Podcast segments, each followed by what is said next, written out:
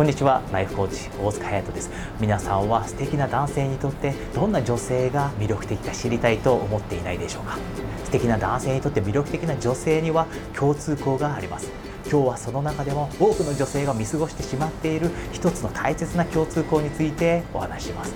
ではその共通項とは何かというとそれはスタンダードを持っているということです。スタンダードを持っているというのはつまりルールを持っていること。これは許せるけれどこれは許せないというルールを持っているということです。家族を大切にしないことを許せるかどうか。毎回時間に遅れてくることを許せるかどうか。店員さんに対する態度が悪いことを許せるかどうか。例えば恋愛に失敗してしまう方がよくしてしまうことですが男性とデートをしていたとします。3回目か4回目のデートで帰り際に男性から今日は朝まで一緒に過ごしませんかと言われたとします。そんな時スタンダードを持っていない女性は簡単についていってしまいます。ですがスタンダードを持っている女性であっても自分のスタンダードを妥協してでもその人と朝まで過ごしてしまうことがあります。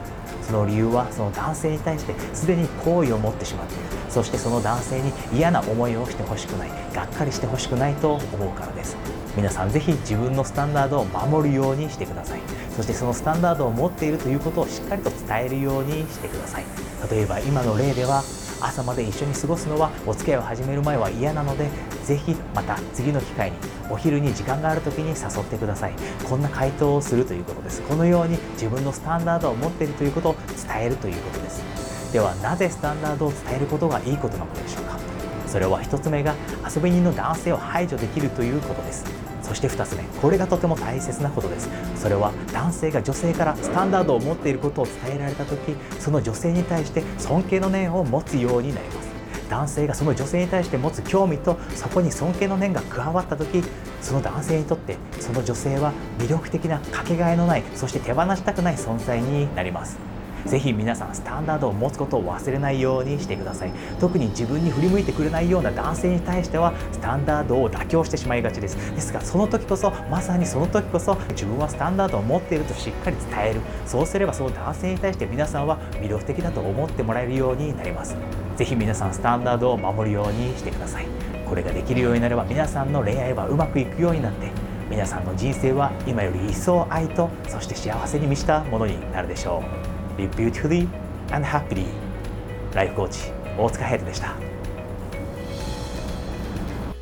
直接私に悩みを相談したい。どうすれば幸せをもっと感じられるようになるのか。そして夢や目標を達成できるようになるのか。